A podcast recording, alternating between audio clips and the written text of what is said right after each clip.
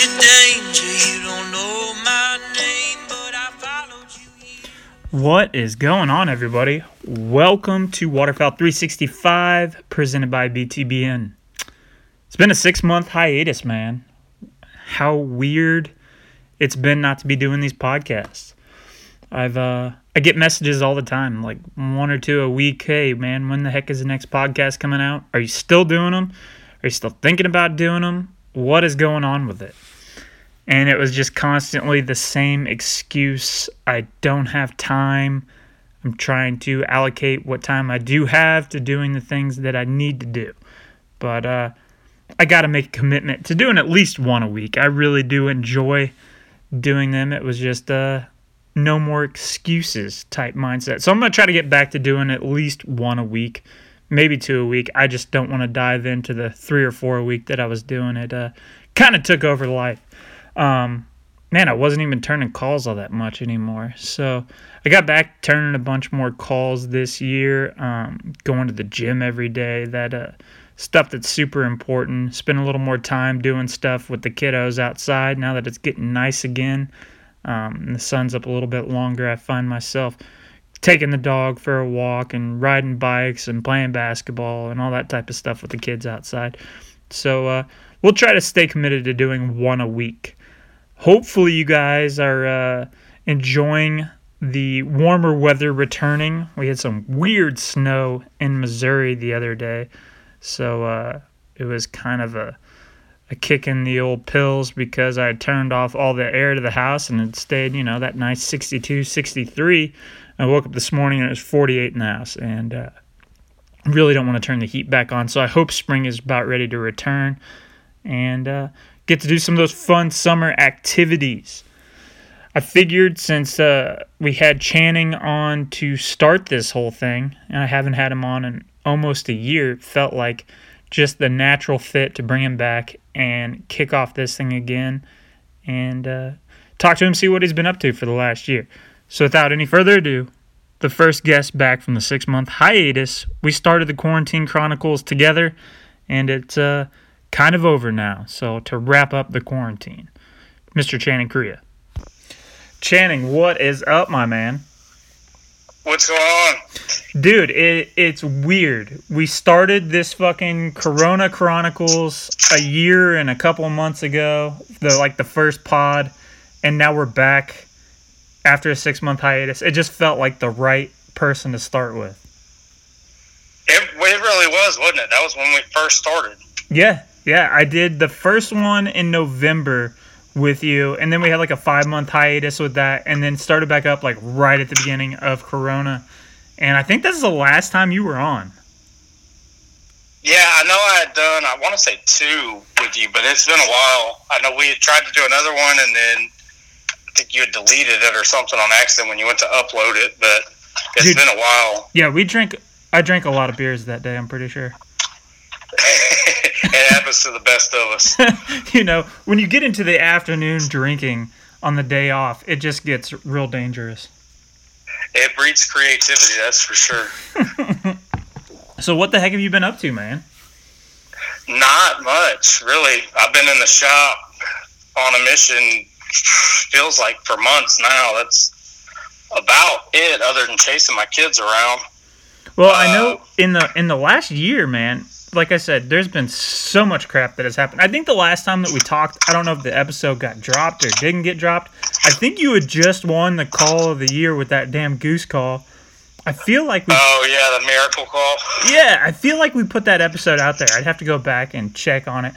So that was like the last time that we had talked. And I know for a while you went back to the old corporate world and then pretty much said, fuck this, I'm not built for this anymore, and came back to call making full time. Yeah, it was pretty short-lived doing that. And a lot of it, too, I mean, one of the big reasons I left that world in the first place is because of the time that it took from me being with my kids. And so at the end of the day, whether I make as much money as I once did in that world or not, is irrelevant because you can't get those years back when your kids are growing up. So that was a short-lived venture. Between that and just dealing with some of the things that just boneheaded stuff, and I realized how much I missed being in the shop full time. There's days where I don't want to be in here, and you know, I'm ready for a break, but those are few and far between compared to punching a clock for somebody else. Yeah, like I, I can get that, man, because we've talked about it with other call makers, and I know me and you have talked about it, like the burnout aspect and how you can do too much and get burnt out.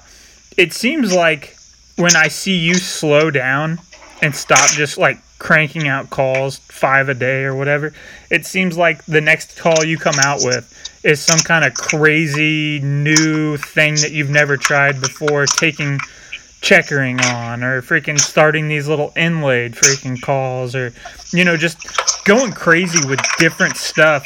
Do you think that like that type of stuff keeps you more motivated and like dulls the boredom?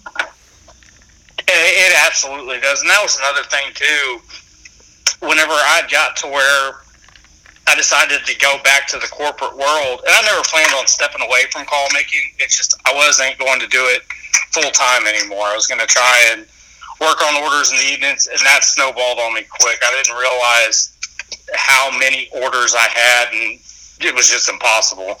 But a big part of it was the burnout too. I mean, there's only so many yellow cedar burl calls with A B W that you can make before you're just numb to it. And you hate to take something that is your passion and turn it into something that you dread doing. And I wasn't to that point, but it was getting close to where I just didn't have the excitement that I usually do making calls. You know, you get excited to come into the shop. You get excited when you get blanks in the mail. When I stopped getting excited about the blanks that are coming in, then it was starting to be a problem. And so, me knowing myself, because I did this once with doing custom furniture, I just got burnt out on it to where I sold off every piece of machinery I had for making furniture just so that I wouldn't ever do it again. That and so people couldn't ask me to build them anything. But um, so when I started back full time, I've never still announced that I'm back at it full time. I think most people have figured it out by now, but I didn't want to get bombarded with orders again by announcing it. I just kind of eased my way back into it. But I've done a lot of things aside from just the normal grind that has helped just tremendously. Uh, the cut down slash hybrid call, that's something that I've worked on for at least two years. And I would never give myself the time that I needed to sit and finish getting that insert done the way I wanted it. So I'd play with it for a little bit and set it down and touch it again, you know, in three, four, maybe six months. So I dedicated time to doing stuff like that. I got that call where I wanted to actually, that was the only call I had on my lanyard this last season before I finally broke down and got the jig made. Um, and aside from that, doing the decorative stuff, that's been big for me, at least. And not just those decorative style calls, but like what you were talking about with the ducks that I've been inlaying in my normal call shape. Just trying to do different things with calls to get out of building the same call two hundred fifty times a year. Yeah, yeah. It, you mentioned freaking Y C B and freaking A B W.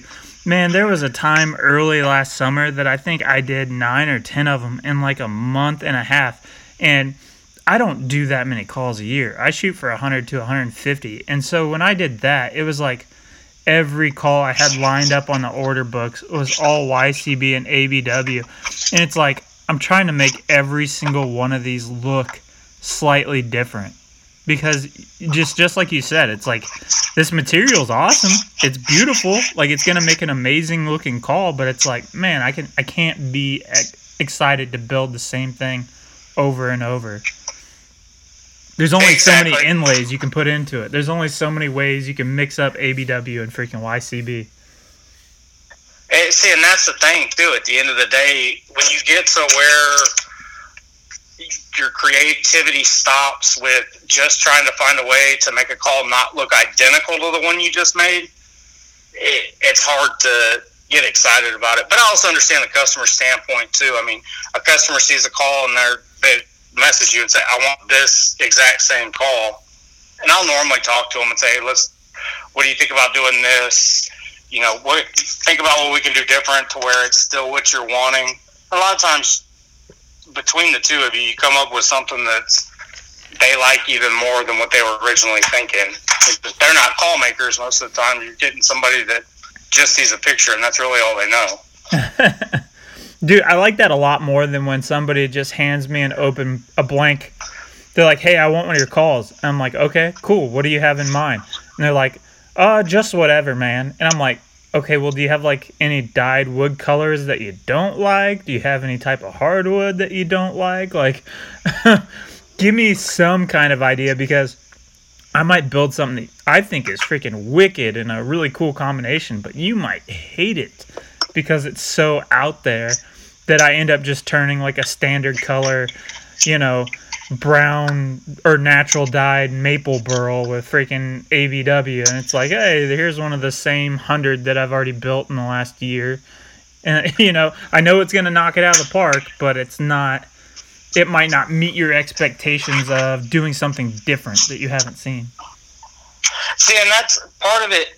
I get excited too whenever they tell me that, but I also, I've been where, with what you're talking about. That's why the first thing I ask them is, what's your budget you want to stay in? Because you don't ever want to catch somebody just completely off guard, you know? Oh, yeah. But but I, normally, when I have those conversations, I'll ask the same exact questions, too. Do you want something that's dyed, or you want a burl, or you want a natural wood? And then, how crazy are you wanting to get with it? Right. Yeah, I don't want to give you neon green and blue and some kind of crazy combination, you know, of uh, black ash burl. You know, something, black ash is getting a little bit harder to find, but, you know, something that's really nice looking call, but it's got these crazy colors. And uh, now you're stuck with something that you have no idea that you're going to like it. And the general market is probably not going to like the combination of colors. So it, it, it makes it it See, makes it interesting. The flip side of that too is. Go ahead, buddy. You there? Yeah, yeah. Go ahead. Uh, sorry, I think we had a lag or something. It's all good. No, I was saying the flip side of that too is I'll get some customers that'll message me and they want something just off the wall that I'm trying to almost talk them out of because I'm picturing it in my head, and I, I get the being unique. And sometimes I'm wrong. You know, they turn out really cool. But there's some things that, you know, taking a nice expensive burl and putting some funky colored acrylic end caps on it and a funky colored band. And then, you know, there's some off the wall combinations out there. And then some of them, I can't remember who it is. They have a, oh, Brandon Banks. He's got that black micarta and jade combo collection. Mm-hmm. I, I would have never thought that that would be a cool combo, but I've seen pictures of his for years, and it goes good together. And I'm not a jade or an acrylic fan. Yeah, I'm the same way, dude. I bought some of that uh, Ferrari red acrylic because I had to try it, you know, because everybody's all about it. I made one Ferrari red call, and I'm like, sweet, well, uh, maybe I'll use the rest of this four-foot freaking rod to do some sleeving with, but I just don't like making acrylic calls. Like it, it it can be the coolest color in the world, but there's only so many ways you can do a Ferrari red acrylic. See, and I actually made a call with that stuff. That's the first time I, because I've done very few acrylic calls. I hate turning this stuff. I mean, it, I'm very open about that. It sounds great, and there's some cool looking combinations. It's just, to me, for years I wouldn't turn it at all. And I got to where I started doing it a little bit more. And it's just, I hate that gamble on if it's going to explode or not whenever mm-hmm. my tool catches. Or if it's semi-transparent and I'm, or transparent, and then I'm sanding and polishing for three hours straight. Well, I uh, I remember when I announced that round of the call maker competition that I was going to do transparent acrylics. And I told Michael, he had just gone out, and he was like, we were talking about Ronnie, and he's like, I knew Ronnie wasn't a fan of turning acrylic, but he's not going to turn down a challenge. He's going to try it because that's the way that Ronnie is. And uh, Meredith was like, yeah, no, Ronnie's not going to do it, dude. He's going to just flat out freaking quit and not even attempt doing it. And uh, he was super pissed about it, said he was quitting that night. messaged all the call makers, said he was bowing out. And I told him, I was like, don't be a puss, man. Just go for it. And like two days later, he's like, all right, I thought about it. I'm going to try it. That night, he sends me a picture of it. Blew it up. Oh, yeah, that it exploded. And I was like, well, at least you tried. Two weeks later, sends me another picture of one that explodes. He's like, dude, I've made four of these freaking calls. I am trying, but I hate this crap. Yeah, I remember that, too. I was giving him a hard time. And I've heard people say use negative rate tools and this and that. I've, I've never tried the negative rate. I've heard that they help with that, but it's just, it's a lot of headache. I was a lunatic, and for whatever reason, at N W T F last year, I did a transparent uh, Coke bottle or something. Mm-hmm. I and I that. swore after that freaking call. And really the main reason I did it was just because everybody told me I shouldn't.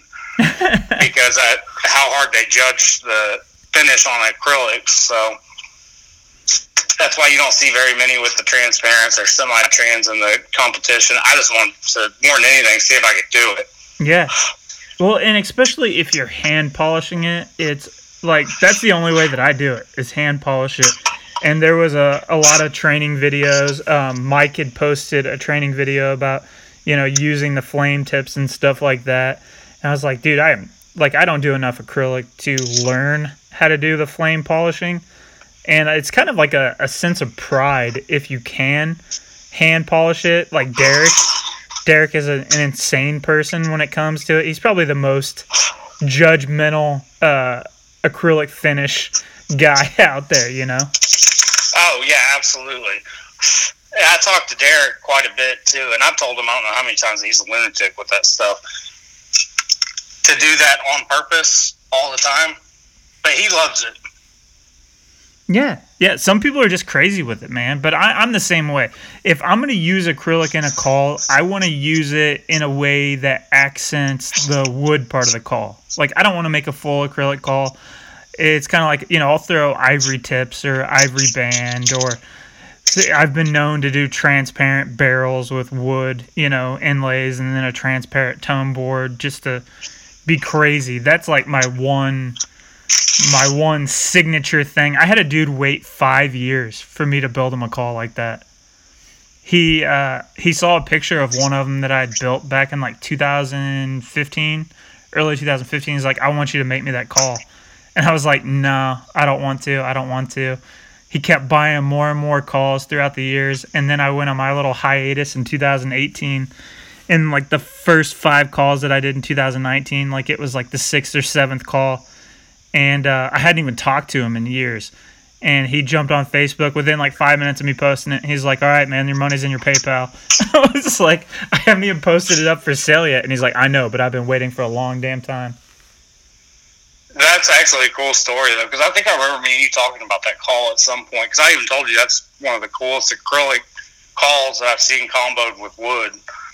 Man, go back. I got. I, it's not my idea for sure.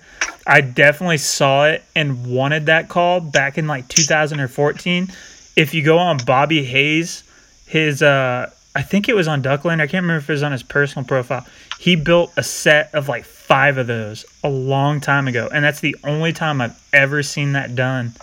And uh, I was like, for the life of me, as soon as I figure out this call making thing, I'm gonna build one like that myself. So that was the whole entire goal set out for that.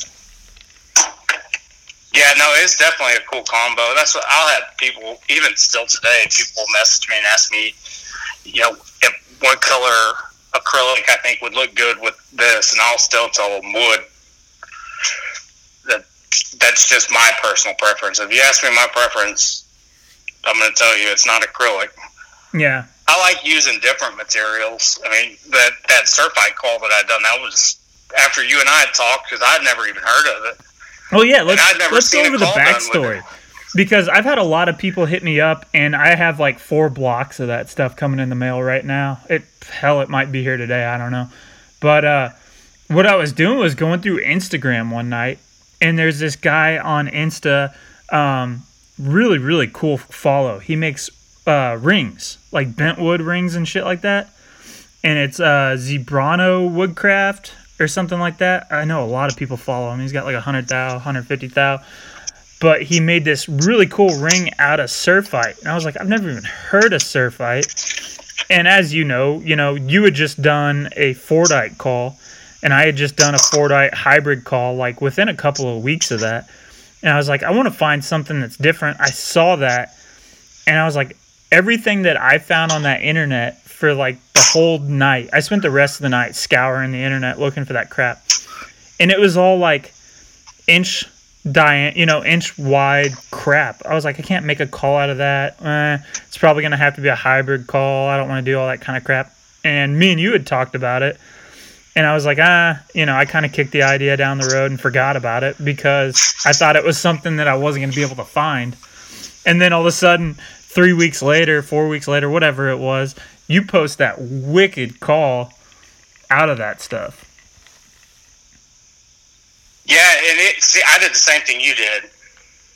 Uh, after we had talked, I think it was, I don't know, it has to have been like five, six, four, yeah, five months. Yeah, it was like January, like February, something like that. And I did the same thing. I was searching the internet. I was on freaking Etsy. I was on Instagram. I was messaging people that make stuff with it to see if they could cut a piece big enough for me.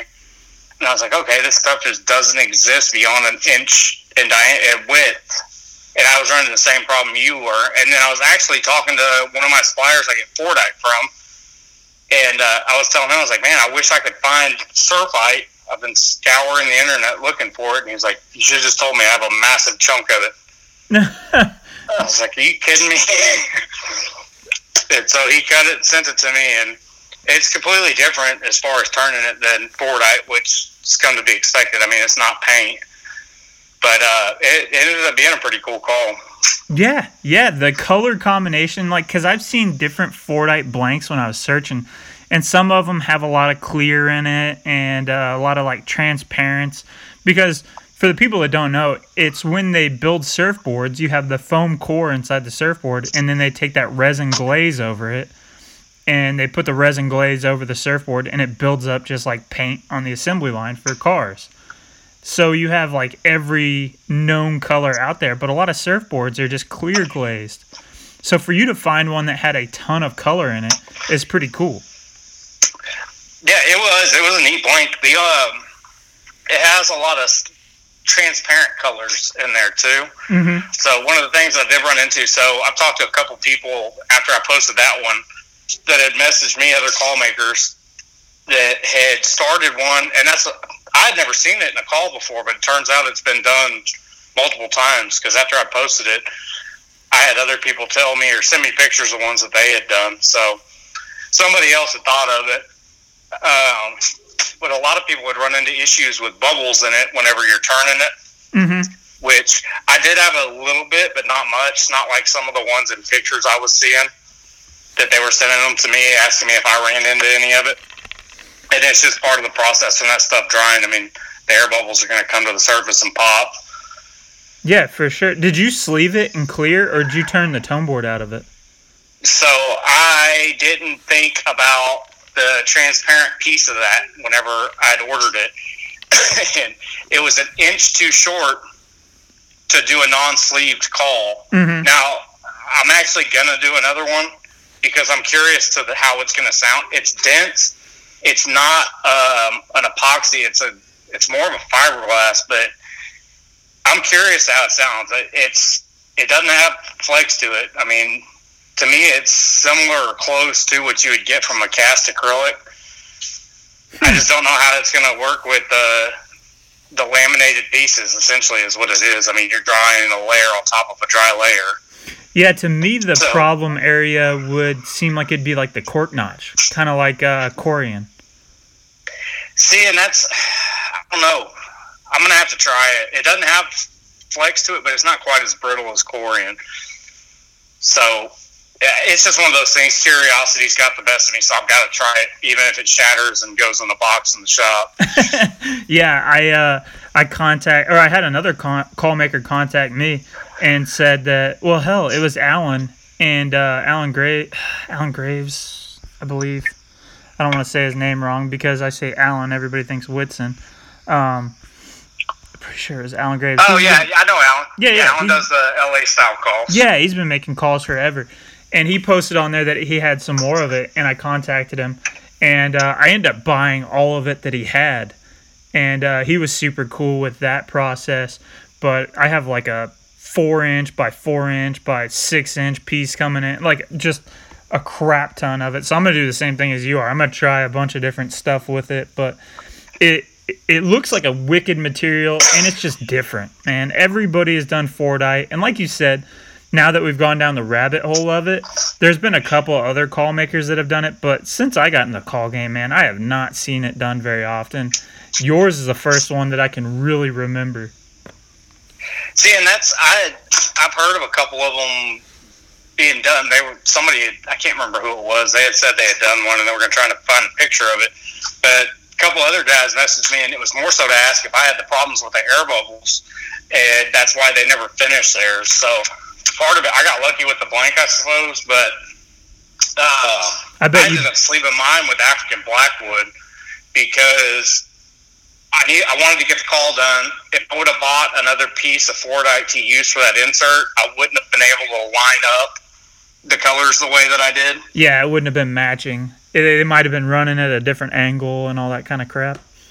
Right, and if you look at that call down the side of it, I mean, even the tiny slivers of color, they run together, they match up. It almost looks like a marble, yeah, the way that those colors are in there. So what I ended up doing was leaving it in African Blackwood, because even if I'd used a transparent uh, acrylic, which I don't have, you still would have probably seen the glue in there. So knowing that you were going to see it anyway, I went with African Blackwood, so that way there wouldn't be like little hints of glue in there. And I just, I bead blasted the call when I got done. Yeah, yeah, exactly. That's, that was my mindset with it, was the transparency.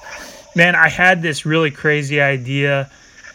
I guess it's not really crazy. I'm sure somebody else has done it and succeeded. Like back in two thousand sixteen, I had a bunch of extra Coke bottle. And I had seen somebody do a frosted Coke bottle with uh, Coca-Cola tips and band. And I was like, dude, that's a really cool looking combination. You know, it's just different. I was like, I wonder if I could do, and it was right after I got done with the transparent acrylic one.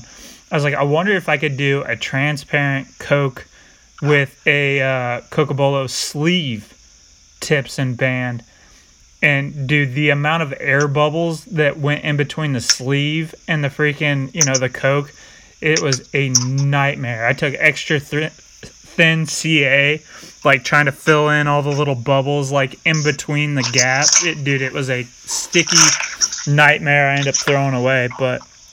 Yeah, I think that, you and I had actually talked whenever you had done that, because I think I remember you messaging me asking if I had any ideas to try to get that out of there. Yeah, it's just, it's something that, it's like once you get that seal, right, where the uh, tone board meets, like, you're done. Whatever's there is there. Yeah, you're always going to have that problem, too, because if you've got a tight fit the way it needs to be, as you push that insert in, it's pushing glue out. That sleeve portion, exactly, it's going to, it's just, it's physics. I mean, you're pushing that through there. The air is going to create basically like a vacuum on the other side that that's, that air is going to force it in there, and it's going to find any low spot that it can. It, even to get a perfect fit, you would have essentially no glue in there. It'd be like a friction fit.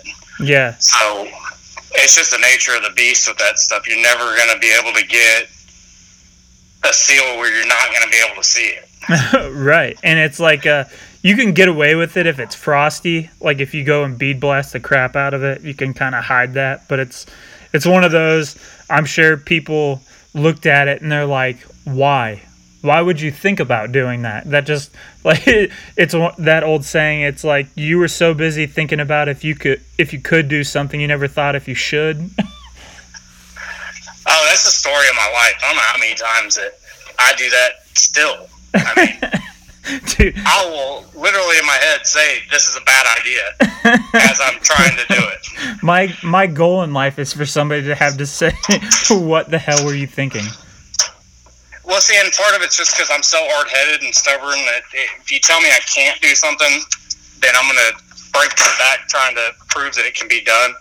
Now, whether it should be done or not is a completely different conversation. But man, I got I got in trouble at my old job a long time ago. It was like the only time I've ever okay. Well, I've been in trouble a lot, and uh, at, professionally as a, being an adult for doing dumb stuff. But uh, we were when I was rebuilding turbochargers, we would rebuild the same t- like part numbers, and they turbochargers all essentially are the same. There's some differences to some of them, but a lot of them build the exact same way, and we would do forty or fifty a night of them. And Justin, the other guy that uh, I used to do the N F L podcast on here with, me and him worked right next to each other. We've been best buddies since we were like eight years old. And we would do, that was our job, was to assemble this one part. Well, we would do it, you know, like I said, fifty to sixty times a night a piece. And we got to the point where we would race. All right, we got bored with racing after a couple of weeks. We did it for like five years. And uh, got to the point where I started doing it with my eyes closed, and we could see who would build it using all these little tight tools and stuff like that, assembling bearings in the turbine, like housing and stuff like that, doing it with our eyes closed. Well, I had a turbo come back that had failed in the field on somebody's tractor, and my number was on it, and uh, they pulled and spec'd out like two other ones, and they failed, and I was like, oh, crap. And I had to go up and see the big boss, and he's like, what the hell happened? What what were you doing? Like, what was wrong with the process? Because they were looking at recalling like fifteen hundred turbos. And I was like, oh, oh no. Holy shit. This is like hundreds of thousands of dollars. So they recalled two hundred that were in the John Deere warehouse and had us tear them down, inspect them, and do it. And I sat with the owner of the company uh, looking over my shoulder for two weeks, reassembling all these things. And no other ones failed the test. They all passed. But my big boss was like, what in the hell happened? What were you doing? And I was like, well, one hundred percent honest with you, sir. Um, I was building them with my eyes closed to see if I could do it. And he was like, are you fucking kidding me? What in the hell were you thinking? And it was just like a, he's like, I appreciate your honesty, but that is the stupidest answer I've ever heard. It's one of those things, though. You can't really get as mad because it's the truth. Like, I used to have employees do just off the wall stupid stuff, and it was, what were you thinking? And when they would tell me the truth, a lot of times I'd have to keep myself from laughing, but It, it just off-the-wall stuff. Oh, yeah. But they were honest about it, and I'll take that any day of the week. I mean, I'm the same way as you. When I get bored doing something, I'm going to find a way to entertain myself. I remember getting in trouble once when I was at A T and T because we were supposed to be in a conference, and I had me and, like, seven other managers I worked with playing roller chair football in one of the conference rooms, and one of the directors from Dallas had come in as I was knocking somebody out of their roller chair. So it, he wasn't abused with us being creative to pass the time. Yeah. Yeah, it happens, man. And that's the bad stuff, because your, your son's four or five now? He'll be five in August. Yeah, dude. And, like, my daughters are seven and six, and that's the same thing as a parent now, that when my kids do dumb stuff like that, like, I have to send them away for a couple minutes because I'm laughing, and I'm like, I can't show them that I think this is fucking hilarious. So I have to send them away. I went to pick up my uh, oldest from daycare one day, and her teacher was like, I need to talk to you first. And I was like, okay, well, what's going on? Did she fall down, push somebody down, hit somebody, put them in a, you know, arm bar or something stupid?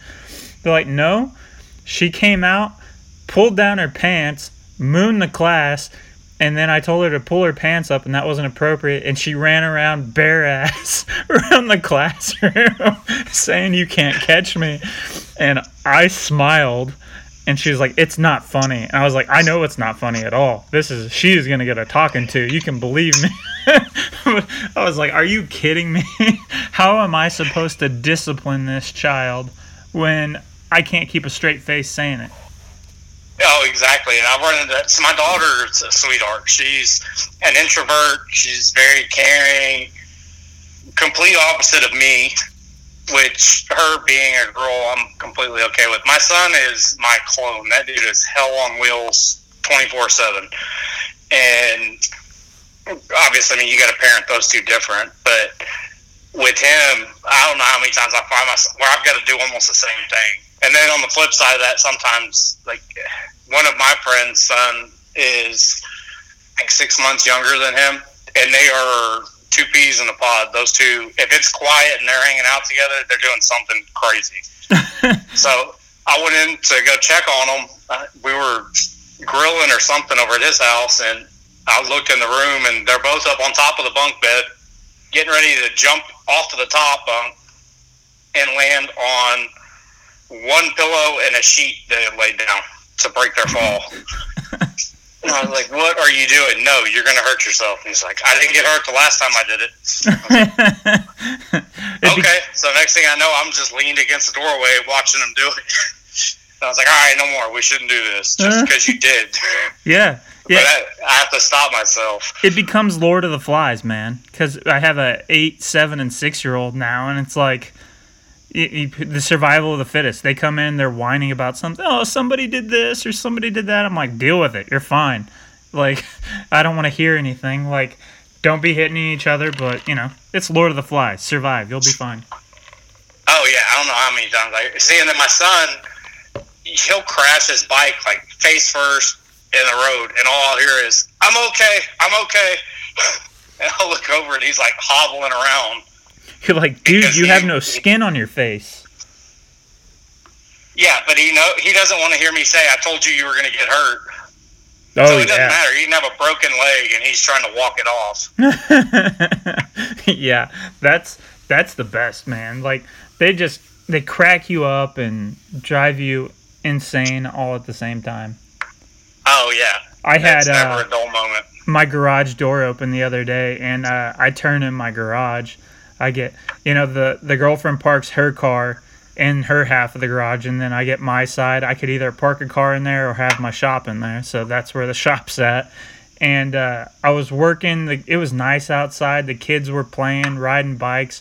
The neighbors that live across the street have a kid that's in the same class, like, all super nice. Like, it's that nineteen nineties neighborhood feel where if you go down our street, you have a bunch of eight through ten year olds playing outside, like what you don't see anymore, but that's our neighborhood. And uh, the neighbor's kid came over, and he's like, what are you doing? I was like, oh, working on duck calls, buddy. You know this, you know, we've lived here for three years. Like, we've done this, but he's eight, so of course he doesn't pay attention. He's like, oh, yeah, can I have one of those duck calls? And I was like, well, you know, I can probably come up with something. He's like, I can pay you money. And I was like, well, I can probably come up with something, you know, that we're, I'm not going to charge you a bunch for, you know, throw a stuffer at him or something just to make his day and get him interested in it. And uh, his dad was in his garage working on his mower. And he's like, what are you asking over there, bud? Like, what's going on? And he's like, I was like, oh, he wants to have a duck call. And his dad's face just went like ghost white. And I was like, yeah, I don't really wish that kind of warfare on anybody, to give an eight-year-old a freaking duck call that he can do whatever he wants with it. But uh, he was like, yeah, I would appreciate it if you didn't give him a duck call. Yeah, my son will come and grab. He's got his own collection, and then he knows where they're at in the shop. And he'll come in, and it doesn't matter where I'm at. I'll be in the shower, and all of a sudden the door blows open, and he's walking around blowing duck call, his cheeks poked out. You're like, dude, you are killing me. Uh-huh. And you, I don't want to discourage him, but at the same time, like, all right, look, we don't blow duck calls in the house unless I tell you. Yeah, yeah, you're going to make everybody else go crazy. So uh, I saw a couple a couple weeks ago, a month ago, something like that, you had Brad Eldridge come out? Mm-hmm. Um. Him and I had talked about getting together at some point for, I guess it's been over a year now, whenever he was first getting started, because he was, you know, calling me and messaging me. I tried to help him with the basic stuff that I wish I would have known starting off, and just stuff with, like, C A finishes and stuff like that. And uh, I told him, you know, if you're ever in the areas, let me know, you can come by the shop. And it just so happened that he had to come this way for work. He ended up being like forty-five minutes from me, and he was going to be here for a couple days. So he came by the shop. We actually had a pretty good time. I mean, we worked late. As soon as we got here, I put him to work. And I think we were in the shop until like one o'clock in the morning, two nights in a row, just trying to finish up that set that we had done. And then uh, I ended up doing a box and carving a Fordite duck and putting it in the lid of the box. So it was a cool set. It was cool to get to do something like that with another call maker. Yeah, man, because you're you're kind of in the same situation I am, where you're you're a little isolated out in no man's land. Whereas, you know, if you lived around uh, Jonesboro or, you know, Memphis or stuff like that, uh, you know, Kentucky, where there's all sorts of call makers within, you know, an hour of each other. I think Alan, uh, Will, and freaking Meredith all live within like forty-five minutes of each other. Yeah, I know they get together quite a bit. And then Tennessee, um, there's quite a few guys there too. But as far as call makers in Texas, like Kyle Huff's only probably forty-five minutes from me, if that. Yeah, but yeah, Kyle's that's another good one. Work schedule. Yeah, I love Kyle to death. And him and I talked quite a bit. We tried a few times to, you know, schedule something, but with his work schedule, he'll find out. Like, he was supposed to come over too when Brad was in town, but he ended up not being able to make it because he was getting called out to work. So eventually we'll get him over here in the shop too, get together and spend some calls. But other than Kyle, the closest call maker to me that I know of is Scott. And, and he's Scott and freaking I talked, five hours away. Uh, I think he's about three hours from me, three, three and a half, something like that. But, I mean, in Texas, you can drive for sixteen hours and still be in Texas. Yeah, yeah, it's unlike anywhere else. It's insane. Yeah, it, everything's a drive. But uh, him and I have talked about getting together and me going to his shop and making some calls together. It's just trying to find a time, because his even him with his work schedule, he doesn't get as much shop time even for himself as he'd like. So eventually we'll make that happen, and him and I'll make some calls together too. Well, I Scott's got a really nice shop. I didn't really, yeah, he had just built built it out a couple of years ago when he moved down there. Um, I didn't realize he was that close to you. He sent me a message the other day, and we had talked about me trying to come down there and hunt with him last winter, but it was so bad season-wise that I could not bring myself to go anywhere. But I didn't know he was that close to you, so if I come down there, that'll be cool. Can uh, arrange to come down to the shop and stuff, too. Or, you know, all three of us get together, but, yeah, I like Scott a lot. He's a good dude. Oh, yeah, for sure. Do- yeah, that's, eventually we'll, we'll get up there, but with his work and my schedule, I mean, it's just been a matter of trying to find something that works, which is typically the case with most call makers unless you live right down the road. Yeah, yeah, for sure, man. And, you know, you guys had some weird-ass weather. How was your season this year? Did it not even see anything until the big snowstorm hit in freaking February? Yeah, that was about it for us. It, this was, I feel like I just had this conversation with one of my best friends. It feels like every year we're saying this has been the worst season I can remember. Like, it's just progressively getting to where we're seeing less and less birds. I don't, I'm not one of those, they're hot cropping up north and short stopping birds mindsets. But I do think that there's probably something more to do. I mean, you look at, I think we had even talked about it before, Oklahoma is like the new Arkansas the last few years. Well, I know guys in Oklahoma this year that were saying that they weren't getting birds. Um, See, you know, a lot of it depends on where you're at, too, because, I mean, there's guys down around me that had success, but it did, they were just out in fields more than they were on the river and in the timber, which is where we hunt for the, the most part. I mean, marsh, timber, that's about it. They're, if you're going to be hunting, you know, farm fields out here, it's going to be leased land. So I know guys that smashed them all season, but they were hunting in flooded corn and stuff like that. Yeah, and hunting pockets of birds. Like, that was, dude, I I took a week off in December. Like, the second week of December, you know, prime time in Missouri. That is when mallards start showing up heavy. And I think it was sixty-five, seventy degrees. I stayed at home and turned all week. I think I went goose hunting twice. And when it goes from thirty to forty to seventy, back down to fifty, down to you know, sixty-five, like the honkers don't even regulate when they're feeding and where they're feeding. So it just got to the point of like, you know, well, you know, mail it in this season. Hopefully it'll be better next year.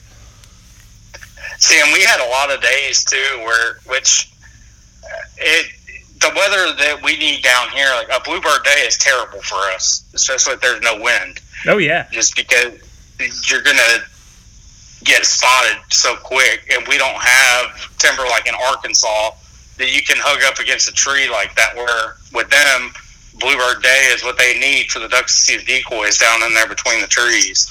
So it's a different ball game, but the weather was a big part of it, and it was just weird. I mean, the, the opening day we or opening weekend was our best hunt all season, but we were also shooting redheads in three inches of water. Yeah, that's so crazy. Was that that early November uh where there, I can't remember what week it was, but remember it was super cold. I don't know what it ever got like way down in Houston. I mean, you're freaking sixteen hours south of me, but we had an unseasonal like forty degree temperature change the very first weekend of Missouri duck season, like up north season.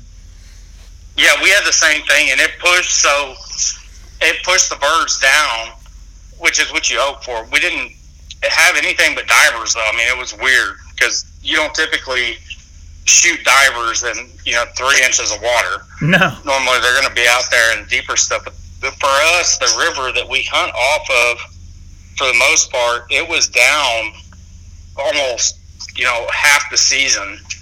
And, like, I've got a surface drive, so I can get in there to a lot of it.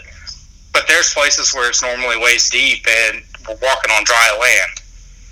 So they were able to get to food in a lot of different places, but a lot of it, too, they were getting back into pockets that you just couldn't get to because it was landlocked all around it. So nobody could get in there to them. We didn't even see many wood ducks this year. Normally, that's, even if you're not seeing big ducks, you can rely on getting your limit of wood ducks. But until the river came up, we couldn't get back to where they were. Once we finally could, we were getting back into them again. And then we went from the river being down to the river being up way higher than it normally is because we just got rain nonstop for what seemed like a month straight. So the weather definitely didn't do us any favors this last season. Yeah, we we just never got the push in my area. Like, by Christmas time, we're usually starting to get, like, that's when it's game on. Like, we don't even really focus on duck hunting until after, like, December fifteenth, because in southwest Missouri, it's just not there yet. There's other places. I'm talking about my area, you know, of southwest Missouri around Springfield and, you know, within fifty miles of driving. But uh, it's just, n- there's nothing there. And so we usually wait until mid-December to start really duck hunting because we'll start having, you know, nice days of uh, super cold breezes and freezing up. Like, my favorite is when everything starts locking up because then I'm moving to the fields and uh, I'm moving to the small creeks and stuff like that, the uh, the spring ponds and stuff like that that just, you know, it'll be a spring pond that's a half acre wide and you're like, there's nothing that's ever going to come in here. It's surrounded by timber, and then all of a sudden, you know, two hundred mallards pour in, and it's like, oh, two hundred mallards, you know, you're in Missouri, that's nothing. It's like, yeah, but when you have six hundreds and you're in a freaking meat grinder, two hundred mallards will get the job done. And, uh, you know, that's usually what we live and die by, and it just never happened. But if you want to go three hours north in Missouri this year, they were holding tons of birds up by the river all year long. People were saying it was great. And I was like, I just... when it's three hours away, you can't scout. Like, you can't drive. Yeah, it's not feasible. Yeah, you're like, hey, do I want to go take a week's vacation and scout for three days up there and hope to get on something that's not leased up and locked up? Because around that area, it's pretty damn leased up in Missouri. There's a, a lot of big money thrown around because everybody knows Missouri, Arkansas, Oklahoma, and Kansas. I mean, that's where you go to kill mallards, unless you're, you know, fortunate enough to go hunt in Wyoming and Montana and stuff like that, where those guys are just wearing them out every year. See, that's, I lived in Montana for about a year, and I've got family up there, and it's a completely different world up there as far as hunting. But the seasons stop so early, too. is for, I mean, with everything, but they're also, you know, like blizzard negative forty degrees by the time our season's starting to kick off. Well, and it's like Texas. Montana is a big ass state. Like, you can be in a part of Montana. It's kind of like going to North Dakota. Everybody's like, oh, you're going to North Dakota to waterfowl hunt. You're going to smash them. Yeah, if you're in a certain area of North Dakota or Montana, but you could be six hundred, seven hundred miles away to where you're going to be chasing elk and freaking grizzly bears, you know? Oh, and I've done it too, because where my family lives is seven miles from the Canadian border. And so when I would drive from where I live in Texas up there to go visit, it's a forty-eight hour drive. Ugh, nope. And it takes twenty-four hours to get to Denver, which is essentially halfway, but you're driving from, you know, southeast Houston all the way to basically Canada. So the longest parts are Texas and Montana, unless you count how terrible it is to drive through Wyoming, because you get to look at nothing but antelope and hills. Well, then but, eastern Colorado is nothing. Oh, yeah, it's the same thing. I lived in Colorado for uh, ten years as a kid. Where'd you live and in Colorado? So, uh, I lived in Denver for two years, but I basically grew up in Golden. Where the hell is Golden? To the east? That's right outside of Denver, essentially. It's where the Coors Brewery is. Oh, that's not too bad. Dude, I went and hunted Colorado a few years ago with my buddy that lives like ten miles from the Kansas border. And, dude, let me tell you, there is nothing. I woke up that first morning after staying there all night, couldn't breathe because it's a – like I told him, I was like, dude, it is, t- like, terrible out here. Like, oh, he's like, it's a desert. Dry and elevation. Yes. He's like, there's a de- it's a desert. You, they don't get any rain at all. And that's his job, is he's one of the guys that drives around to different farms and takes, like, samples and crap like that and tells them what they need for, like, uh, nitrogen, nutrients. I'm not a farmer. I don't know all that type of stuff. But he's like, it's a desert out here. He's like, it, you wouldn't think about it because there's all this ag stuff around, but it is a literal desert. And that was some of the coolest hunting I'd ever been on, because there's so little water. Wherever there's water at, man, there are thousands of birds at. Oh, yeah, I believe it. I mean, that's I grew up goose and pheasant and duck hunting there, and it was all in the agricultural areas, which now have blown up since then. You know, this is like ninety-two, ninety-three. Holy cow. Whenever I was there. So it's changed quite a bit. Yeah, yeah, for sure, man. I can imagine Colorado. It's a very, very cool place to be at, but man, there's there's some uh, goofiness running around that area. It's very, very liberal. Yeah, and my I'm a Denver Broncos fan, man. That's my team. So it uh, it's like I want to root for the Broncos, but I don't think I could ever live in the state. Like, Denver's cool, but I don't think I could ever live in the state because of the politics. Yeah, it, I mean, when I was a kid, which, you know, when you're five years old, you don't pay attention to what politics are going on or any of that.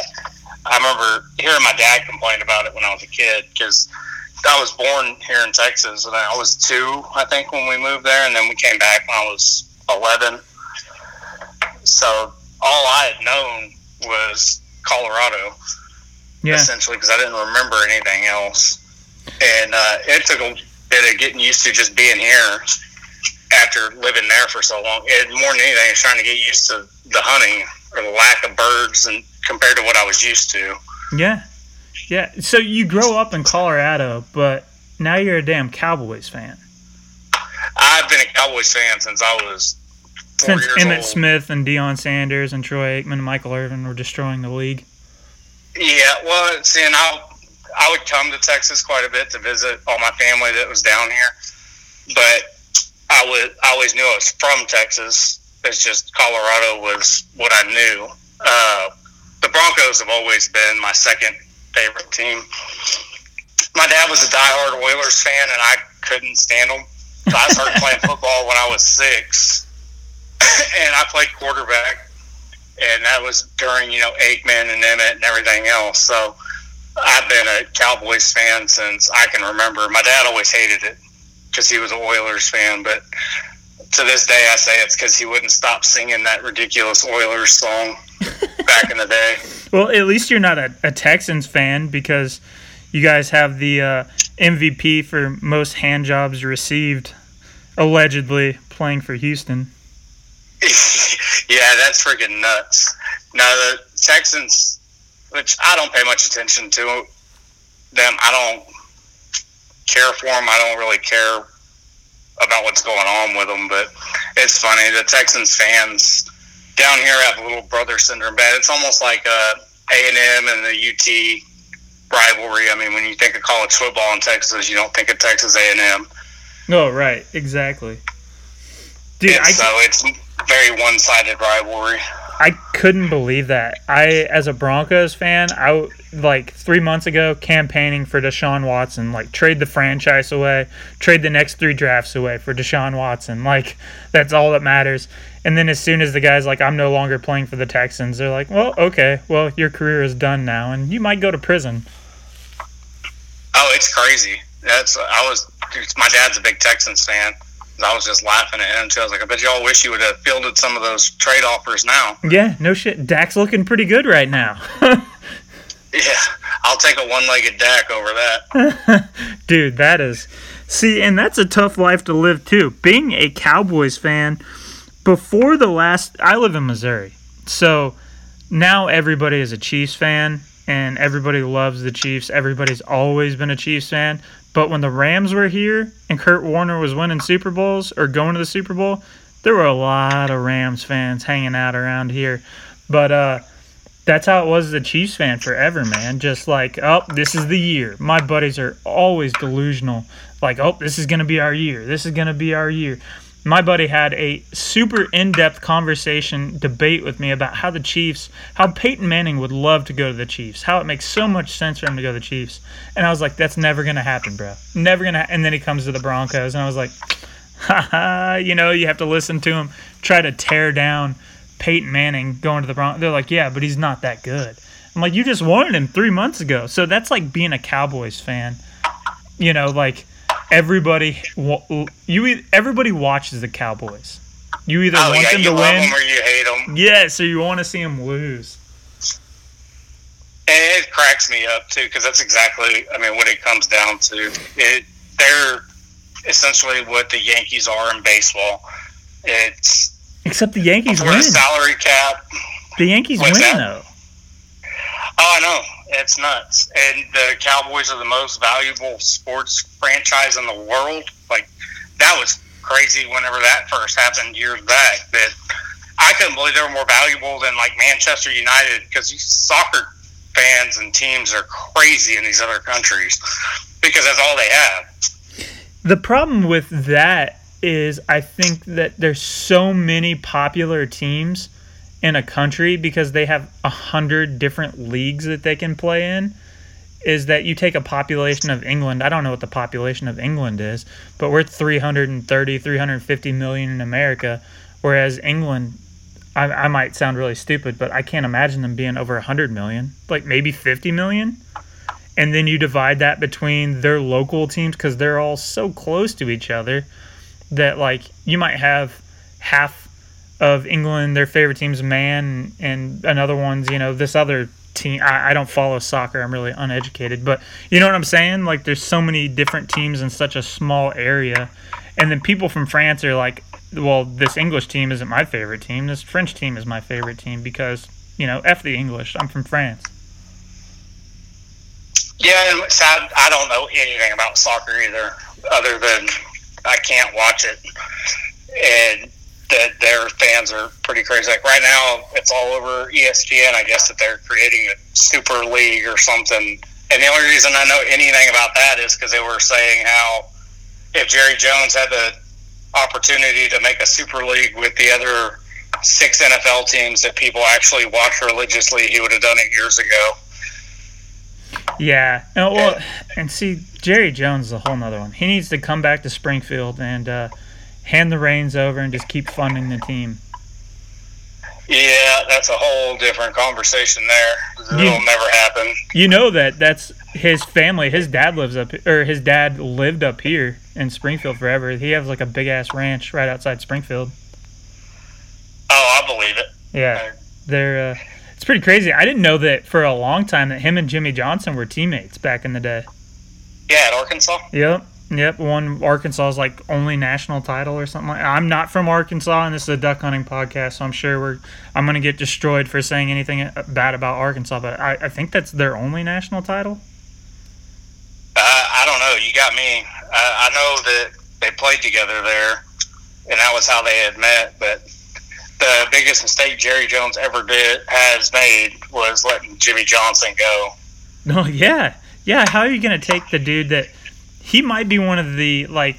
You think of all-time winningest coaches. You think of you know Bear Bryant and Saban and Bill Belichick and stuff like that. But freaking Jimmy Johnson from the early eighties to the mid nineties has to be up there. Like Miami so, dominance. Belichick came from. Uh, Jimmy Johnson's lineage. I mean, that he was an assistant coach under Jimmy Johnson. He still goes every year to go spend, you know, like weeks or months at a time with Jimmy Johnson. Still to this day, he's mentoring him. Yeah. Well, and the dude just, he had a different mindset. He was a player's coach. He's like, yeah, you guys do whatever you want. Just show up to play on Sunday. See, and with him, it was do your job. A lot of the same things that you hear about Belichick, like there's so many stories you hear about Jimmy Johnson still that just cracked me up. I mean, he had a player that wasn't running. He said something to him. He told him he had asthma. He told him to take his ass to the asthma field. That's freaking I mean, hilarious. Just, yeah, it, he but he knew how to motivate his players, and they played for him, and that's something that I think is lost these days. Yeah, well, it's going to be interesting to see what Belichick does here this next couple of years that uh, old Tommy Terrific now has won a Super Bowl with uh, a completely different city franchise. I mean, he's bringing his whole Patriots team down to New England, or down to Tampa, but uh, it'll be interesting to see what Belichick is able to do because I cannot believe that he's going to ride with Cam Newton for another year. Yeah, I, I would keep your eye on what they do in the draft. He, I would venture to say that if you're going to see them trade up, it's going to be in this draft, and they grab a quarterback that they've had their eye on. Well, you know that Belichick is huge friends with Nick Saban out of Alabama, and he really yep. likes Mac Jones. Yep, and that, that would be my guess. Even if they don't, you get a guy like that, you can get him without having to give up a ton to move up high in the first round. Going after somebody like Justin Fields or the other guys that you think will be there in a later pick. Well, so it's just... that's the problem is the Niners want Mac Jones, and they traded up to number three, or at least that's what everybody's assuming, and they gave up the world to go up to number three. So who knows what's left over because Denver needs a quarterback too. Denver, freaking Drew Lock is a Missouri kid, but they're freaking terrible. And, uh, that's one of the big things is they're worried about New England jumping Denver to try to grab Justin Fields or something like that, which I'm not sold on Justin Fields, Trey Lance at all. I'm not going to be disappointed if they take him, if he's there, but I'm not sold on it. I'm with you, too. It, and that's, I don't know, it'll be interesting to see what happens. I'm hoping that Jerry pulls off a trade with Atlanta for number four to where we can get Kyle Pitts. Dude, that's going to be insane. If if we land Kyle Pitts, that offense is going to be ridiculous. He's going to have to give up the world to get Pitts, though, because I think Atlanta really likes Kyle Pitts. Well, Atlanta just brought in two tight ends this offseason, too, though. They're yeah, pretty stacked and, at and tight end. They'll be gone if Kyle Pitts comes there. That's true, too. If, that, and, I mean, if you stack up the – the Cowboys' receiving core is already ridiculous with Gallup, Amari Cooper, and CeeDee Lamb. It, it is a necessity, but I would much rather grab Kyle Pitts than a lot of these other names that are out there. Well, yeah, it's it's kind of that uh, that old school mindset of you get the best thing you possibly get, figure out everything else later. like, mm-hmm. you know, um, you guys need a cornerback really, really bad, but between corner and Kyle Pitts, like, Kyle Pitts is the best player in the draft. I think so, too. Yeah, it'll be uh, pretty wicked, man. It's uh late late April roughly. We had snow yesterday. Dude, it was seventy-two on Monday, and then it snowed like an inch and a half yesterday out of nowhere. And now it's like I had to start the fireplace today because it was fifty-two when I woke up in the house this morning. It was ridiculous. So I got the fireplace going, but uh, it's almost May, which means Colapalooza is coming around. You said you were heading up there the second half of the week? Yeah, I'll be there Thursday through Sunday. You went up here. You went last year too, didn't you? Nope. Uh, I was planning on it, and then last minute I wasn't able to make it. So this will actually be the first one that I'm going to be uh, attending. Yeah, because last year was in March or some crazy. Sh- it happened while I was in New Orleans, I think. I, I want to say it's typically in March. I know it was right after N W T F. Yeah, they bounced it back. Have you heard? Didn't you submit calls for N W T F? I have not seen a single anything with it for since like January. Uh, I made calls for it, but no, I haven't heard anything. Actually, I messaged Brianna a couple months ago, and she ha- didn't know anything as far as dates yet. Just that they would announce it when they figure it out. Did you uh, already have to mail them off? No, I haven't mailed anything off. Weird. Yeah, that's that's a really so, weird thing for that not to not to have any kind of answer. They they said they were trying to do it online or something like that. Yeah, and I think that the logistics with that are probably going to take a little bit to figure out. But I, I'm kind of lost with it too. I don't know exactly what their plan is or how or really anything. I know they're trying to figure it out themselves. Yeah, I haven't even thought about it until you just brought it up, and I was like, man, I forgot. N W T F was supposed to happen like two and a half months ago, like on a normal year. Yeah, and I, I don't know how they're going to do it. I know it was supposed to be all online, but now things are starting to open back up again, so I don't know if that's going to change anything. I don't know anything. Are you guys are completely open down there, aren't you? Oh, yeah. Yeah, we completely opened months ago, which... in the county I live in, they never did a mask mandate. Even when Harris County had tried to do it, our judge, which Harris County's Houston, um, the judge that's over the county I live in just flat out said, no, I'm not going to force anyone to wear masks. Dude, that's... So, but other parts of Texas were that way. Yeah, well, you figure, especially being around, you know, Houston, which is... uh. you know, a mixture. It's a purple city. You know, you got a lot of conservatives, a lot of liberals. That was the uh, nice thing about being in Missouri. We have a mask mandate until the end of this month, but nobody follows that. Nobody enforces it. They, I mean, like if I go in somewhere, I'll put on a mask if I'm with my girlfriend because she works for the school and we're in a town of twenty thousand outside of Springfield. So anytime we go to Walmart or something like that, she'll see like five or six kids we know. So we'll wear it just so she doesn't catch crap for not wearing it out in public. But like nobody cares about that type of stuff. Missouri just uh, had some kind of settlement last month when Biden was talking about all the gun regulations and stuff to where they said anything that uh, impinges on the Second Amendment or something like that, they will not enforce throughout the state. Or some crap like that. So, yeah, it's kind of nice living in a little bit of a conservative state with stuff. Yeah, for the most part, Texas is pretty conservative. I mean, if you go to Austin, it, it's pretty much the only liberal city that we've got, and that's kind of their thing. I mean, there's shirts everywhere when you get into Austin that people wear that says, "Keep Austin Weird." It's very, you know, art-driven. I mean, you see homeless people doing paintings and weird stuff on the streets. It's a cool it's a completely city, man. Different place. It's a cool it city. It is. I enjoy it. Yeah.